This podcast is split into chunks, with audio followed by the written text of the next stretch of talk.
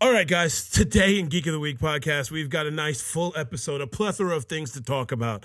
We're talking about everything from Arrow to Flash. We're doing a quick spoiler-free review on Deadpool. We kind of segue off and talk about other things. We even got a little bit of Dice Corner in there as we talk about the apocalypse and how it has affected us, and that's probably brought on by the upcoming outgoing Walking Dead. As it stands, they're back. They're back on TV, and they've had a stellar episode start to begin with. Bo and I are back to talk about that and many things and more on this Geek of the Week full episode. So let's geek out. I'm your freak of the week. I'm the freak of the week. Bigger than any week. For myself, I'm for free. Break my neck in Hastings. I'm your freak of the week. I guess we can start with Walking Dead. No, what I was going to say was January, like, really sucks.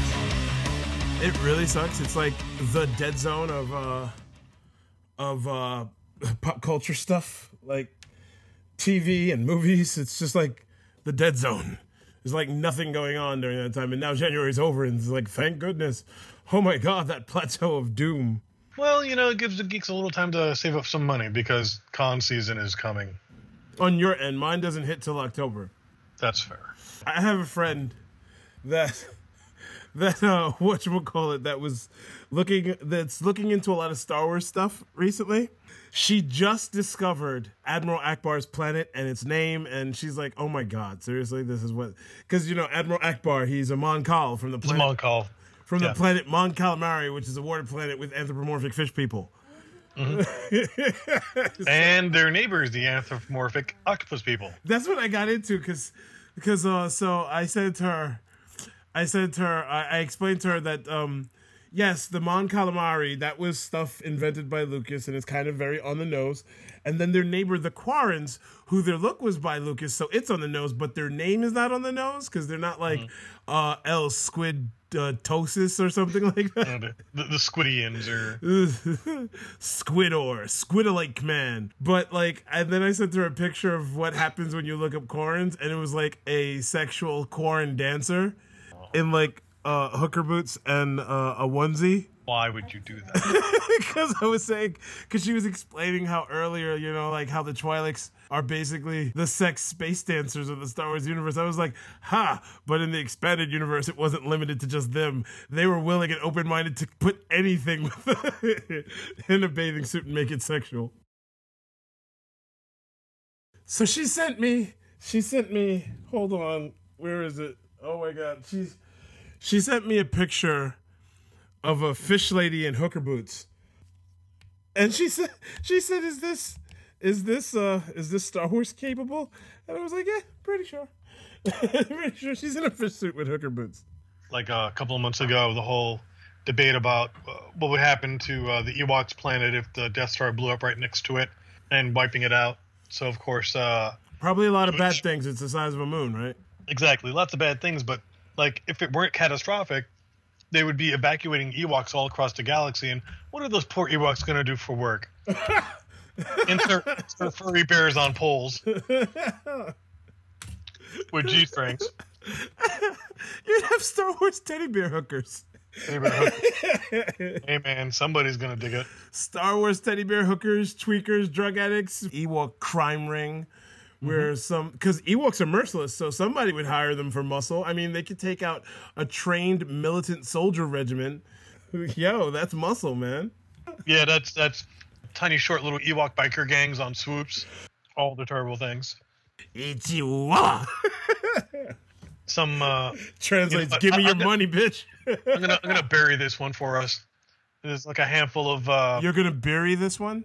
I'm going to bury this one. A handful of like furry Ewoks on a street corner in hooker boots with cigarettes, catcalling guys walking by. Yub-nub. Exactly. How much for that yub-nub? All right, let's go. All right, anyway. Oh, my God. Deadpool came out Friday for Valentine's Day. And I have to say, Deadpool was... the romance we needed and the romance we deserved. That was a love story. That was Deadpool was an amazing Valentine's Day movie. Yes, it was. Oh my god. Rated R, not too far. It was just fine. I liked it a lot. Not to give any spoilers to it, but that movie from top to bottom was something that was kind of needed in this wave of superhero stuff. It gave us a nice pause. Okay, so let me put this out there. If you like Deadpool, if you like anti-heroes, and if you like movies that are rated R, this is a win. Do not bother taking your children. It is not going to work. Yeah, what is up with that? Everybody's like, why can't we bring our kids? It's rated R. It's like serious hard R. It's don't bring your kids. It was almost NC-17. No, man. I said almost. They had to cut the footage. You got to go full frontal Wang action with that one. Oh, he had a Wang fight, though. That was I was about to say, like, he wouldn't. This is Deadpool we're talking about. Oh, my God. And I love how technically this is their own X-Men universe. Deadpool was excellent. I give it 4 out of 5 thumbs up or whatever we're going to call it. You have 5 thumbs? Well, if you ever see me like work electronics, you'd think I'd have 5 thumbs.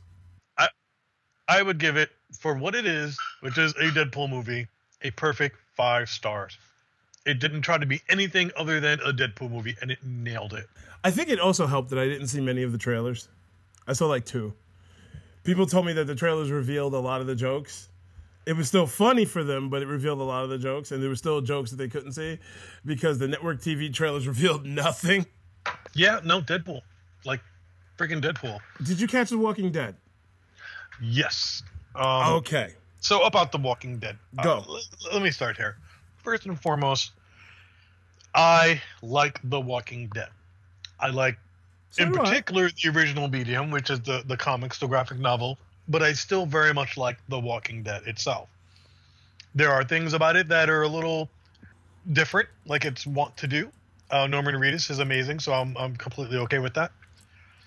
But holy shit on a shingle. Holy fucking zombies. This... Going for all the quacks, huh? Yeah, this halfway jump point from the mid-season finale. Wow. They went all in on zombie. All in on... Like, you could tell, like, there's usually a couple of episodes, if you watch it, where things get a little slow pacing and kind of quiet, and you're like, what the hell's going on? Clearly, they wanted to just really bang for the buck, both the mid-season finale and the mid-season start from that finale. My favorite guys at Screen Junkies put it best for me. They said, Walking Dead is about like 4 hours of really excellent episodes, and the rest is a lot of walking and talking. Well, yeah, but I mean, kind of that's the draw. If they were fighting zombies all day, it would just be a Romero movie, or even worse, a Yui Ball, House of the Dead. Shut your mouth. Exactly. Shut your mouth. Completely content. No, shut your mouth. I am completely content with the amount of dialogue in the show. Does it get a little talky once in a while? Yeah, sure, but I mean, what else are you going to do? Dude, seriously, they're not going to go Netflix and chill. It's a zombie fucking apocalypse. It's over. You only have yourself, a gun, a handful of zombies, and one of your buddies you can try to find in said zombie apocalypse to talk about, hey, it used to be awesome before these zombies and now cannibals. Seriously, dude, I like their big moments. I think the cast is really well cast. I think the story is pretty fun and interesting. And I really do like the fact that zombies... Someone figured out a way to turn zombies into a viable TV series. Uh-huh. That can't be easy to do. I mean, seriously, when you think about that. For a movie, maybe, but an ongoing series, that's impressive. So, for me, the fun is going, okay, if the zombie apocalypse were to happen tomorrow, really, what are your odds? Would you make it to the end? And would you be part of the group of people who survives the zombie apocalypse? And for how long? So, yeah, I mean, really... What are your odds? And I know what my odds are. I go one of two ways.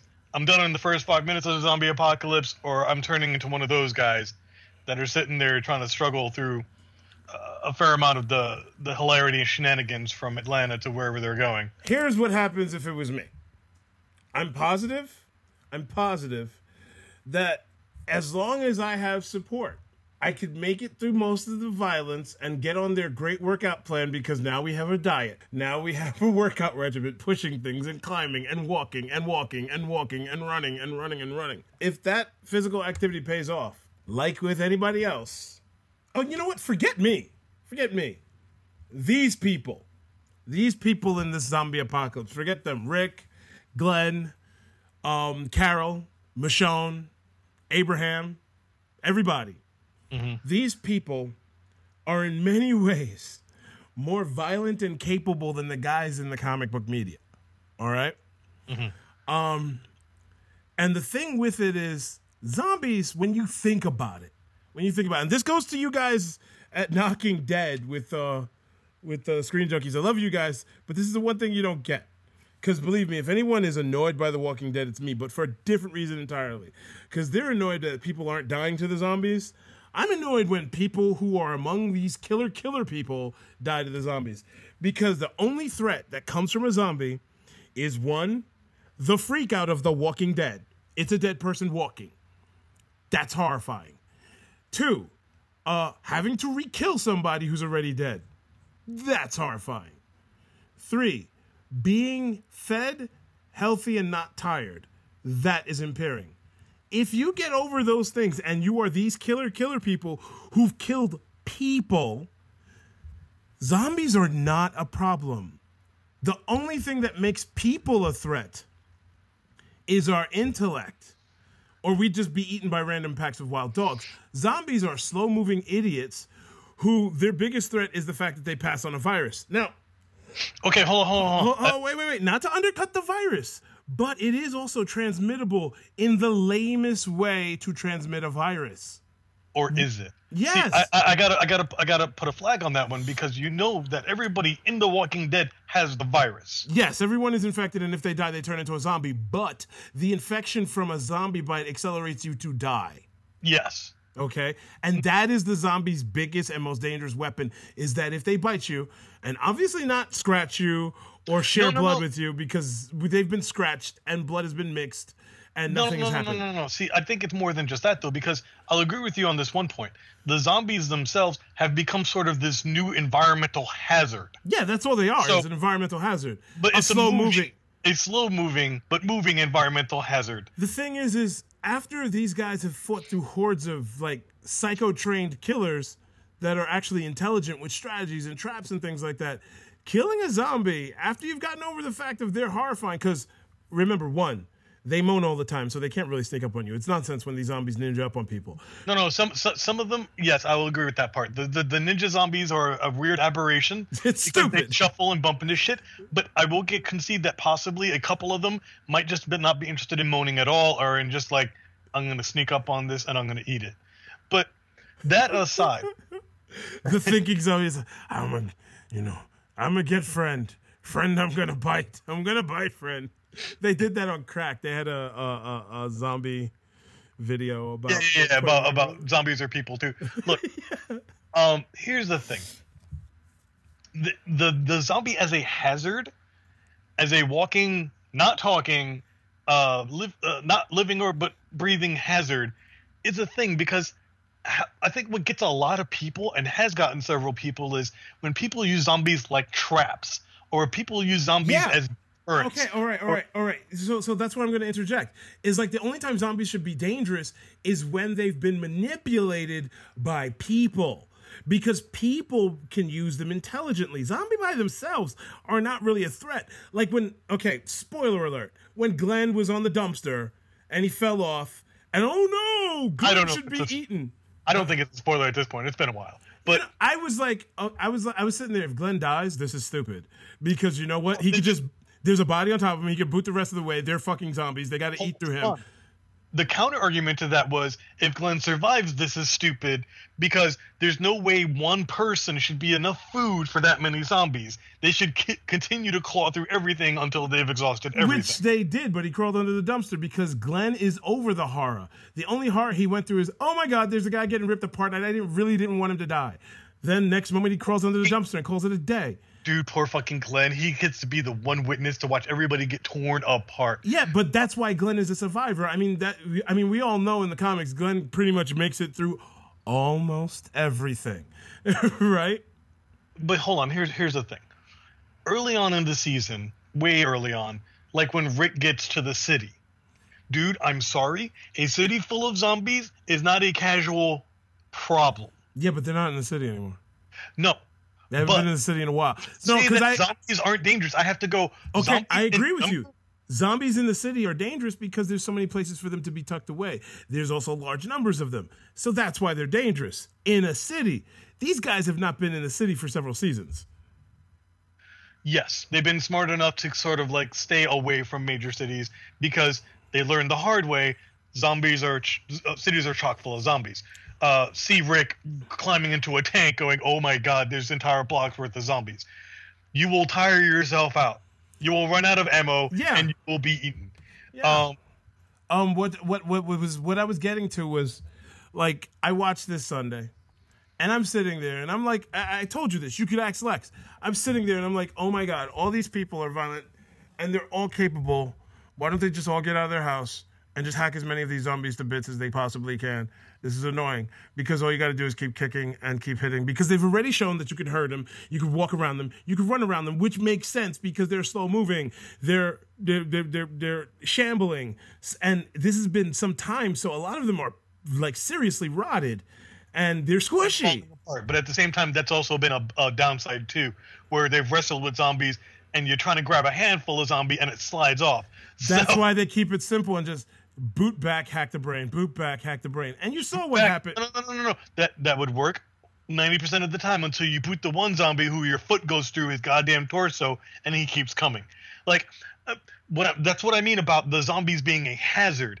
You can generally deal with that, but once in a blue moon, something stupid happens with zombie. But you got to agree that at this point, for the main cast who's made it for several seasons, it would be ridiculous to them for any of them to individually easily die to a zombie-motivated zombie attack. Yes, to your point, like Dale, when he was running around doing the solo man on his motorcycle before last season. You mean Daryl?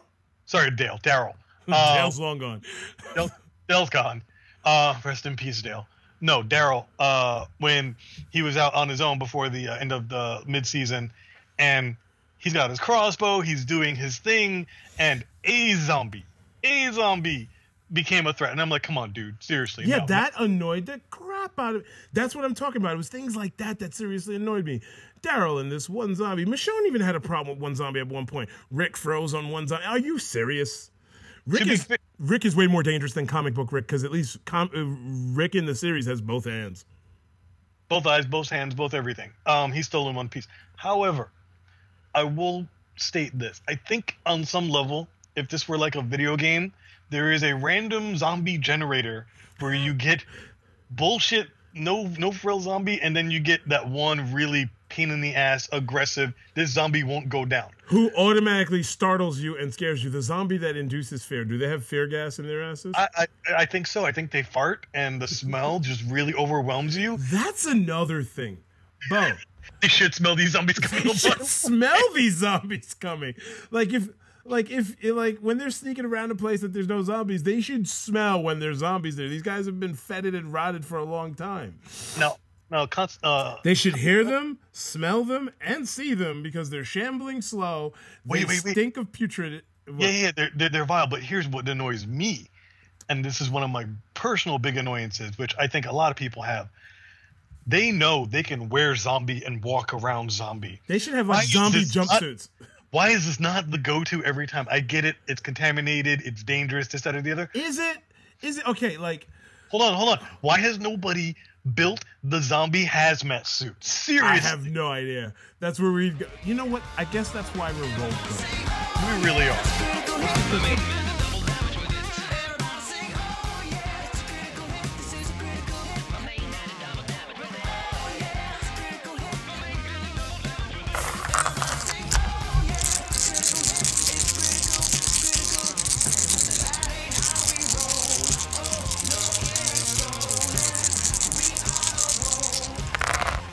And now it's time for the Dice Corner.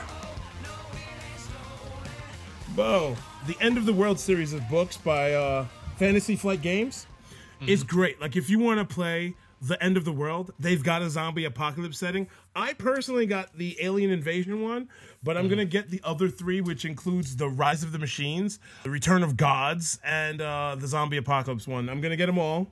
And it's all about designing yourself to exist in this. Because remember you said how you would do in a zombie apocalypse? Yep. This game helps you figure out how you would do in a zombie apocalypse. And I'm gonna put you through the alien invasion one when I get a chance. But you know that's my preference. I don't want to do the machines one because I think in the machine apocalypse I'm hosed.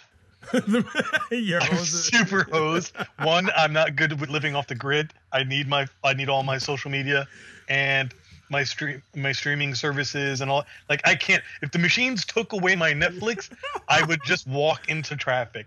Like, I would be sad. What about Alien Invasion? Because that's the one I got first. So. Yes, that one, I feel like that would be a lot of like fun to try because aliens, man. Like, why are they there? Can I sneeze on them and take them out? Is a common cold going to wipe them out, or do I need to get creative? I think I'm fine with the aliens one. I think I'm fine with the zombie apocalypse one. And I think I'm fine with the Rise of Machines one. Mine that scares me is the Return of the Gods one, because they don't follow rules. I mean, they're gods. It's magic, dude. Okay, zombies, you got it. Aliens, science, you get it. Machines, science that we understand, we get it. Gods, bibbity bobbity boo. We're talking miracles and all sorts of shit. I'm not there, dude. See, that's where I'd be comfortable. I'd be fine with that. I'd be like, you know what? It's magic. It doesn't gotta make sense. I call bullshit. I call bullshit, Bo, because it's magic. It's magic. You then what can't magic do versus nothing. What can magic do? You don't know. Maybe there's rules. I would work that out. Just because there is magic doesn't mean you can do it. It means the gods and their minions can do it. Absolutely. He's even remotely based on any sort of existing historical accuracy, like how people like to point out Supernatural with all the salt rock, this, that, and the other thing.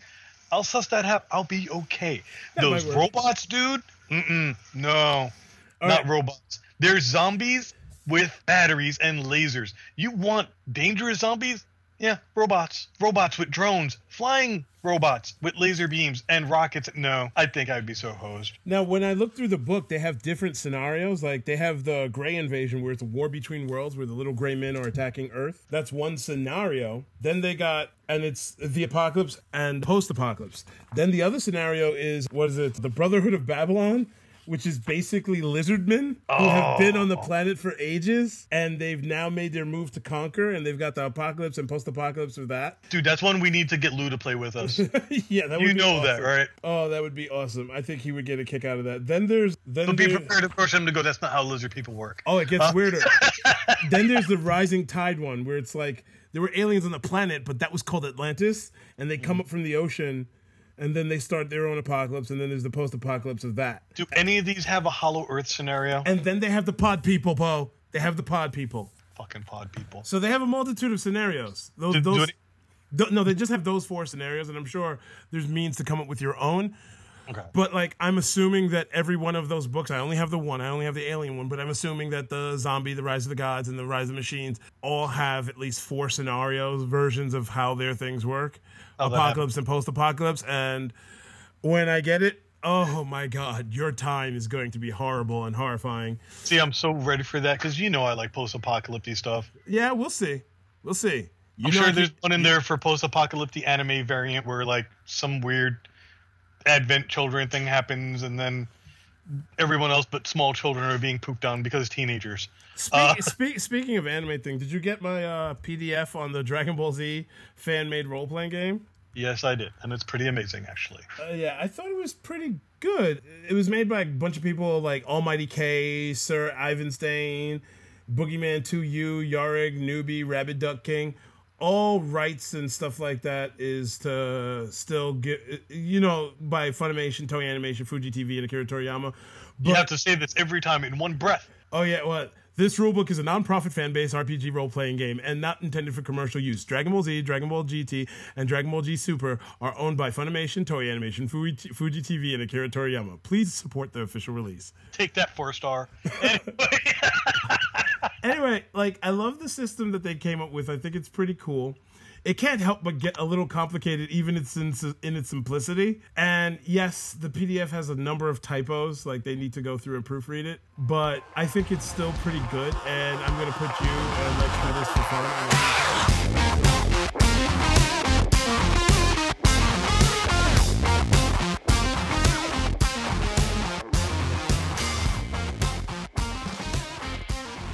You didn't catch Flash yet. No, I'm caught up to the episode just before Flash. When Flash got caught. Yes. Okay, so spoiler alert, Flash got captured. Flash got captured the week before. But I just saw the Flash for this week. No, my God. It was so good.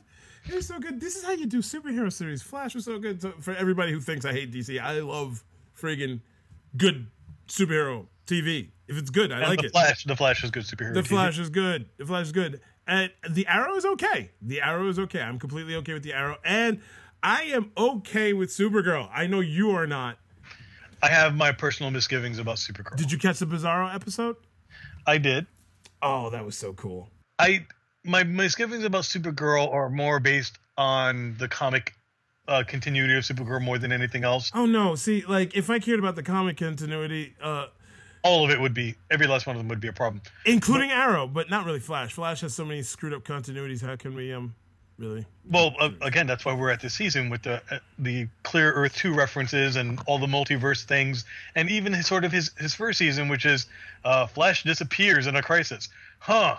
Yeah. I think so they went in with that idea. Remember Pete from Pete's Basement? He was talking about how down the road he's got the inside scoop that they're going to go into Crisis of Infinite Earths thing.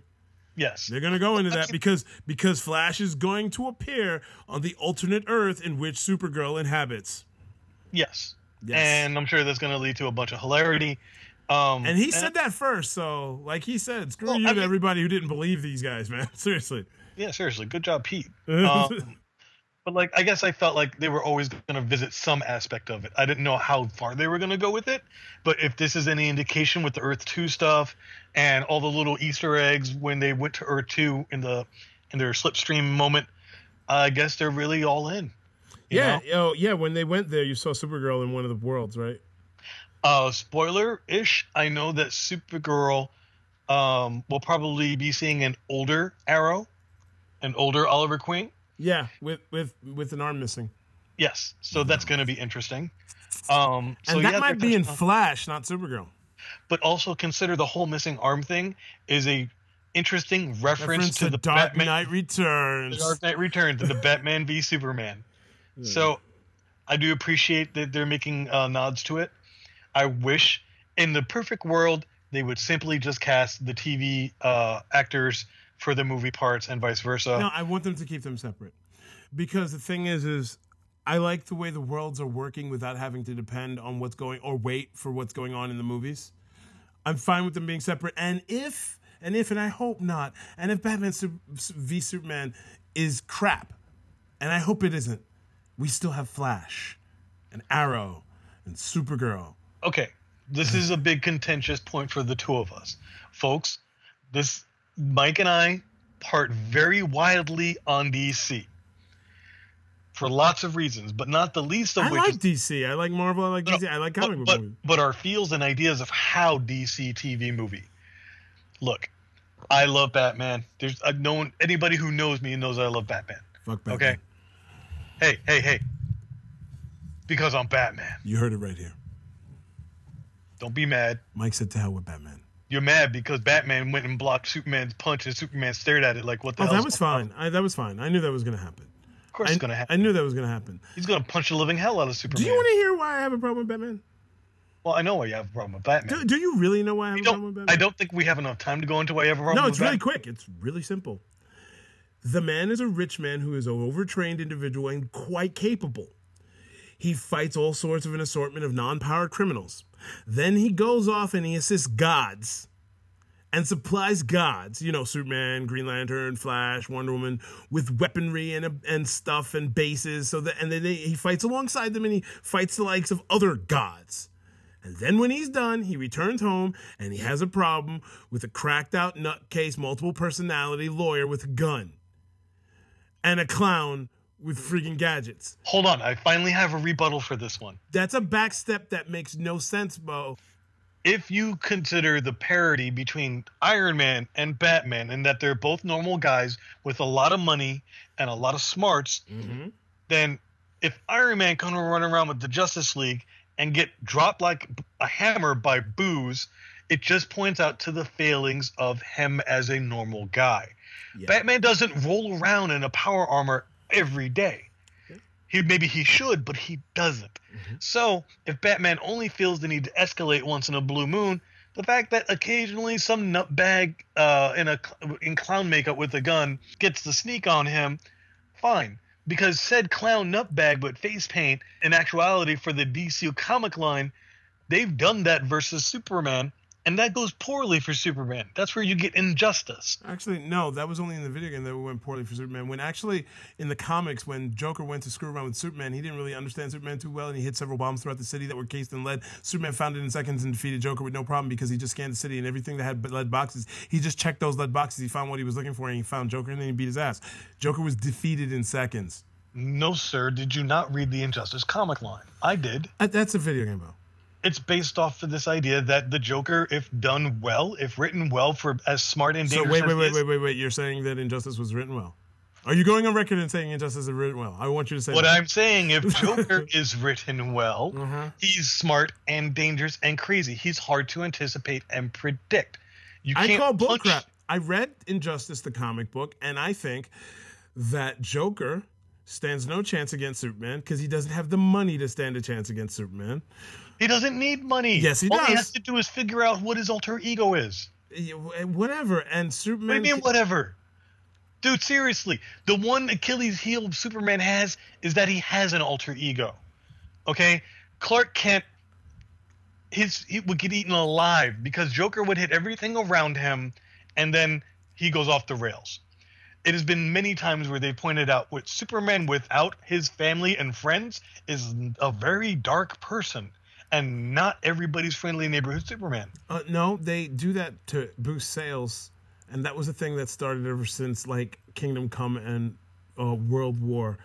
The truth is Superman can find Joker very easily because Joker looks particular. Superman can scan his city. The villains that hide from him or the villains that he has to deal with usually don't have to worry about hiding from Superman, or if powers to hide from Superman, they're usually not goons that hide from Superman, or they can blend in so they can hide from Superman. Joker doesn't blend. Superman can find him. It's nonsense. If that were legit, then why is there any crime in Metropolis? There virtually isn't. Shenanigans. How many issues of Superman is he dealing with? Regular crime. People rob him all the time. No, he's dealing with Intergang.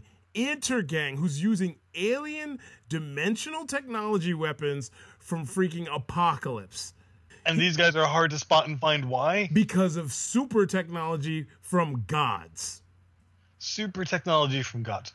Okay, because that isn't hard to pick out anywhere. Yeah, especially if the gods who give them the super technology know that they're supplying it to guys who live in Superman City. That is a thing. Again, Captain Vigilance should be up. He shouldn't need sleep. He should be able to scan the horizon all day and all night. And the second some illicit deal goes down where somebody's being given this tech... Also, there's the thing that those guys dress like normal people and they could blend. Joker refuses to dress like a normal person.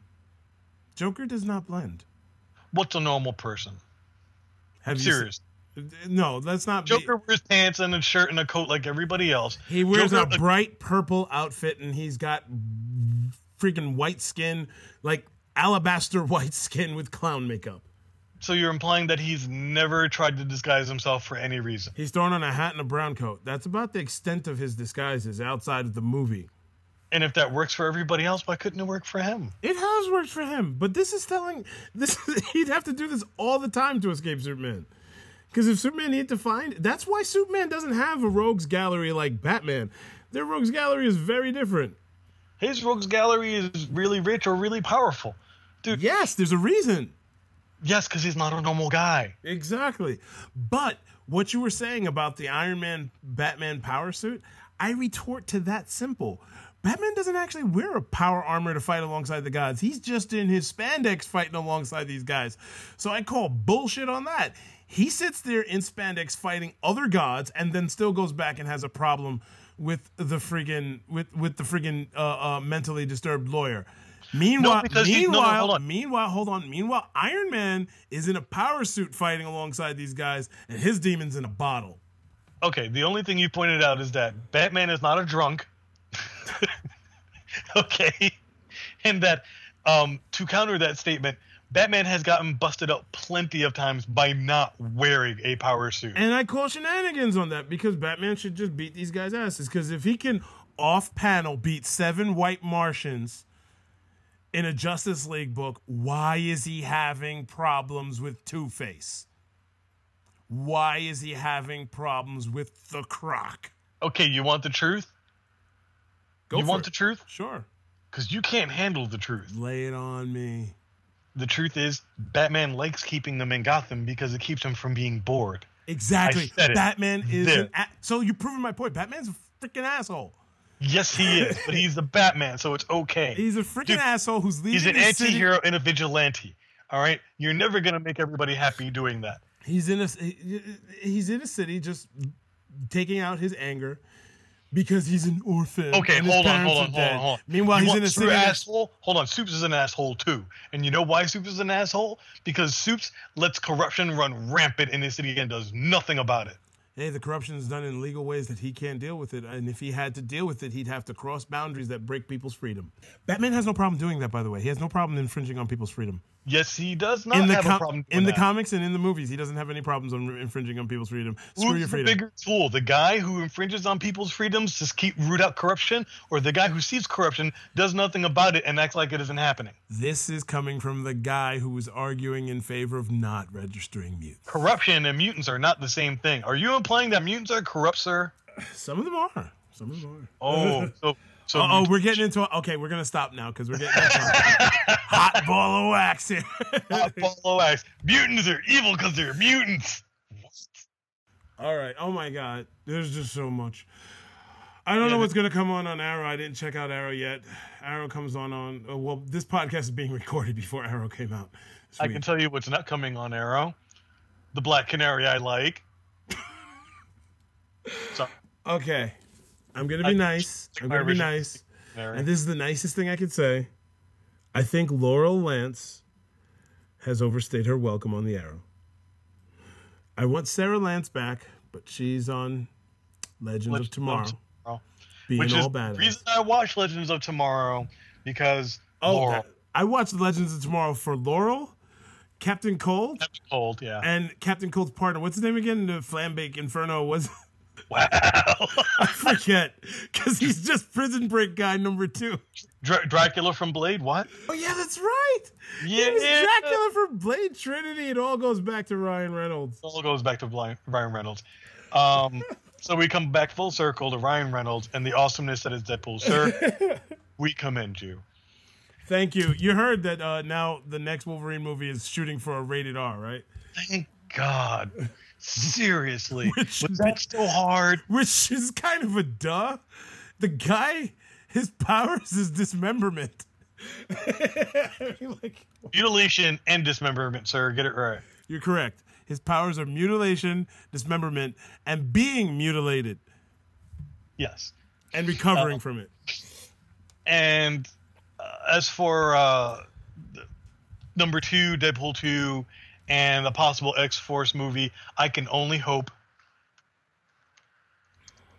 And it was just a lot of fun, people. If you haven't seen it, go watch it. Don't bring your children. Seriously, don't bring your kids. No, seriously. Mick Rory is Heatwave. Heatwave, that was his name. Fire guy with a gun. Listen to you. So my question to you, simple. Since there's all this talk about Cable showing up in the next Deadpool movie. All this talk? Oh, just a little bit. Just a little bit. A really little bit of talk. Who exactly do you think would make a really good choice for Cable? All right, let me take this from the beginning. I think that if you want to go Cable, the major choices are who. We've got that Lang fellow from Avatar, which I think is an amazing choice. We've got Mr. Nash from wrestling, Kevin Nash from wrestling and John Wick and Punisher. Mm-hmm. We've got Jeffrey Dean Morgan from the likes of every show that needed a dead father on it. I will throw my hat in for Kevin Nash because, come on, dude. At this point, it's an easy shoe-in for him. Although a 7-foot Cable is a big Cable. They would have to put Colossus up on a box. But he's CG. They don't have to put him on anything. Yeah, you're right. They'd have to reverse CG Kevin Nash because he's so damn huge. No, it'd just be 90s Cable. Because 90s Cable was tremendous. I don't know what it was. Tremendous. I don't know if they've got shoulder pads big enough for Kevin Nash, but... I don't know who the fourth guy is, but I also know that the fifth one is Keira Knightley. Hey, look, I'm taking what he said at face value. Ron Perlman. Oh, Ron Perlman. Ron Perlman is great, but I don't want him as Cable. I don't want that taking up his time when it could be taking away from him being Hellboy. I think... Well, yeah, I want Hellboy. I want Hellboy. Ron Perlman, if you're listening to us, we want Hellboy. We know you want Hellboy. We know the fans want Hellboy. And we want Hellboy. Go and you know what? And get Hellboy. Don't do anything else unless you're making Hellboy. Like seriously, we love you, but go make Hellboy happen. I've loved you since Beauty and the Beast. Right. But no, seriously, go find the directors. Go find the producers. He knows the director. I know. Go to his house, Ron. Go to his house and make sure he makes it. No, that's not where the money comes from. We need to go and round up some producers and make them pay. They need to give the money already. They need to stop holding back. Producers need to give the money and make Hellboy happen. Hellboy 3, damn it. This needs to happen in my lifetime. Mm-hmm. I don't know how much longer I have, but Hellboy needs to happen. You don't know how much longer you are. I don't know how much longer.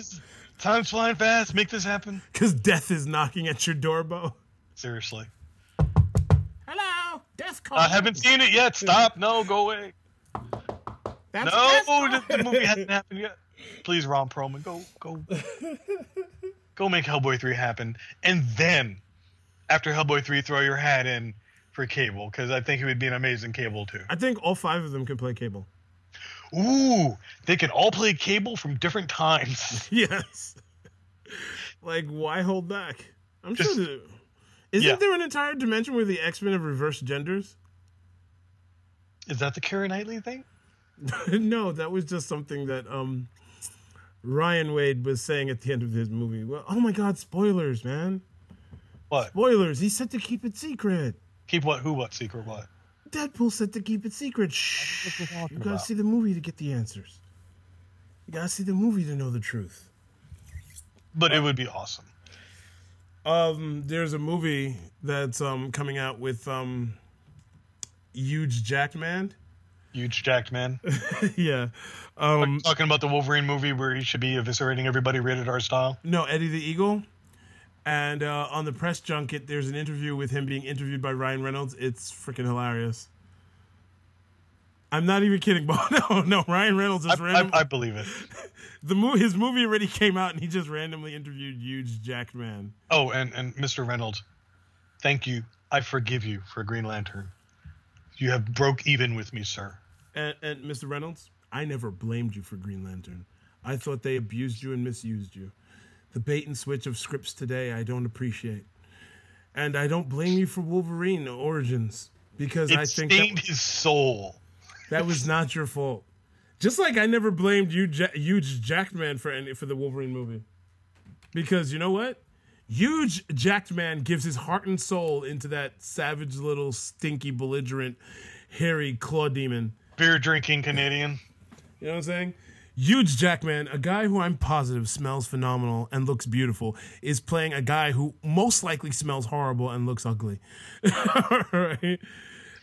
And is horribly hairy. But He has said, I'm a sex symbol, and I'm still going to be Wolverine, and I'm going to pull it off, and you're going to buy it.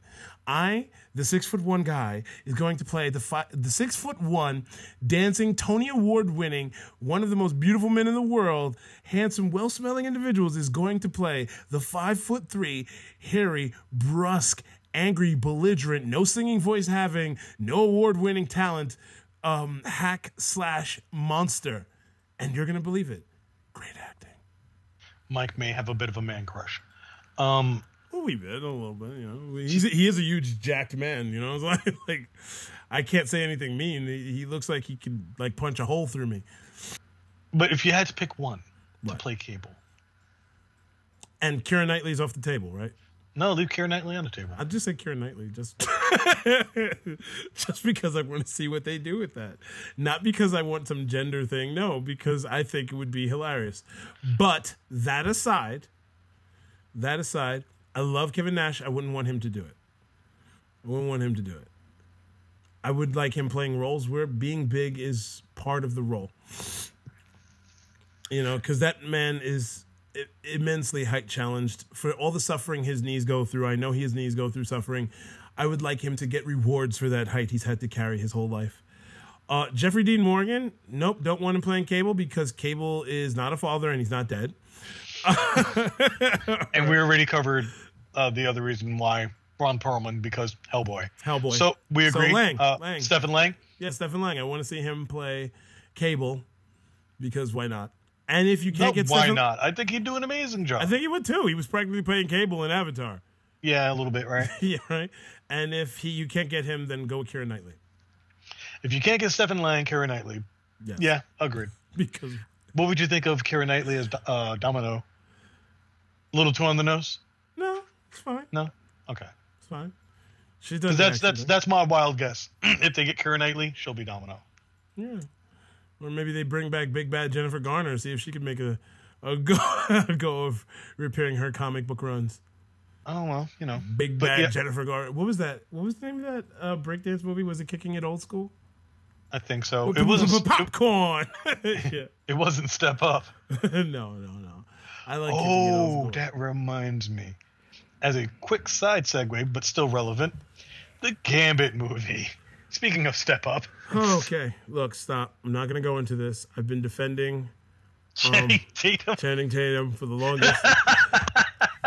I live with the Channing Tatum hater, and I've been defending him. Do not throw that one weak chink in the chain, because I'm even having problems with the Gambit thing. And well, hold on. I got to say... The wife actually really hates Channing Tatum. No. Hates. That's a strong word. Hear me out. I'm a recent convert. To Channing? To Channing Tatum. You're a recent convert to the Channing. And he can thank purely. Tell me, Bo, how has he Channinged your Tatum? He has Channinged my Tatum because you showed me the lip sync battle. Oh, really? That's the lip sync battle? Yeah, it did. It pushed me over the edge. I was like, you know what? Good on you, Channing Tatum. You didn't see Hateful Eight? No, there's that. You saw it, and there's the upcoming Hail Caesar too. But no, I saw Hail Caesar. Oh my! But I will give Channing Tatum. I don't remember. You're all right. Take a breath. I'll do this thing. You take a breath. Look. Okay, go on. I'll give him every fair shake and fair chance. Not only will I give him a fair shake and chance at this, I will go watch the movie. Literally, pay money out of my pocket to watch this movie, and bring a friend. And then I will talk about it on the podcast because I had a moratorium for a long time on this movie and on this actor playing this part in this movie. But you know what? I will give it a fair shake because Channing Tatum. The thing that almost pushed me the other direction was the movie he did with Mila Kunis. I don't blame him for that, but it was really hard to watch. That was Jupiter Rising, I think it was. Jupiter Ascending. Thank you. If you're going to talk... Okay, now I'm going to talk to you about everything that is Channing Tatum that has made him win over my heart. No, it wasn't G.I. Joe. No, it wasn't just 21 Jump Street, now on Blu-ray, that I actually presently own. It was a really good movie. I give it 4 thumbs up right there. But I will also say that he has reignited new like for him between everything that has happened between This Is The End, the Seth Rogen movie with Jay Baruchel, right, and Hail Caesar. Oh, sweet Jesus. Oh, my God. Hail Caesar. Okay, my quick review of Hail Caesar. Really good movie. Really good movie. It is a kind of a niche movie. Duh, it's a Coen Brothers movie. And it is an in-joke. Like, if you are a person who watches a lot of movies or a person who really knows a lot about, like, the way old movies were filmed back then in the 50s and the late 40s and the 50s and how things went down, you will get every last joke in this movie. The things that went on with the McCarthy era and all that other stuff. Okay, hold on. I'm throwing a flag down here. Look, man, Hail Caesar still looks like it's a fun, great comedy romp. We don't need to go down the rabbit hole with Hail Caesar. All right, but somebody else's really geek. It is not our geek. Oh, it's my geek too. The second you bring up McCarthyism, I'm tuned out. I'm sorry, my geek is done. I'm a history and a cinema geek too, Bo. I love my history and I love my cinema. You know, I can't break away from that. Oh my God, I can't wipe the smile off my face. But you got to see it. You got to see it, and you saw the Hateful Eight, right? Yes. Oh my God. All right. Now, you saw the Hateful Eight. I walked out of that movie going, oh, my God, they were really hateful. Like, seriously, the movie ended on a very just hateful note. It was just because everything they did was at the end was just completely out of hate. The guy took a turn that you didn't expect him to take because of hate. And their last actions were done completely out of hate. And everything leading up to that was out of hate. The speech he gave to the old guy was out of hate. It was an aptly named movie. Completely aptly named movie. All right. And I did like Channing Tatum's role in that movie as well. Oh, you're going to make me regret even bringing Channing Tatum up. Yes, he's amazing now. We'll give it a chance. We can leave it at, okay, Channing Tatum, you're getting a shot. Did you see This Is The End? Yeah, I was a little more tepid on This Is The End than you were. Really? I loved watching Aziz Ansari die. But let us segue away from Channing Tatum and segue into another subject. Danny McBride is one of my favorite assholes. Oh, my. Man, we are going to have to flag, like, so many things in this episode. I think we're just going to have to skip, bleeping things out and just say, look, kids. This is just explicit. Because Deadpool. I'm going to blame Deadpool. I blame Pete, actually. You blame Pete? Yeah. I blame Deadpool. Deadpool is rated R. There's no way you could talk about Deadpool without expletives, I guess. That said, so we covered The Walking Dead. We covered Deadpool. We covered a plethora of subjects. Warner Brothers stuff. Marvel stuff. Every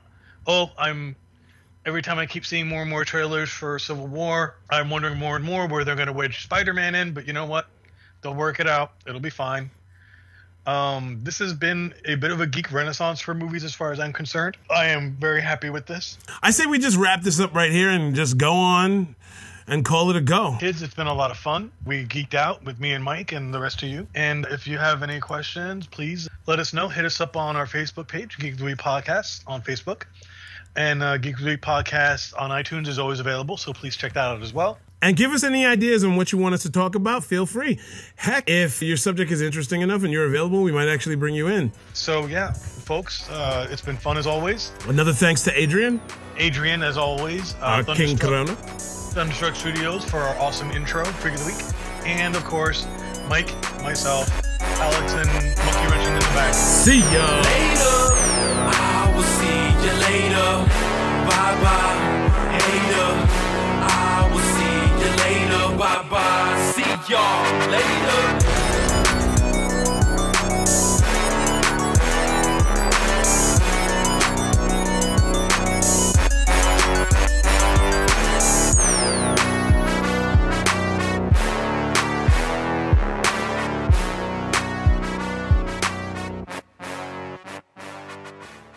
Flame on!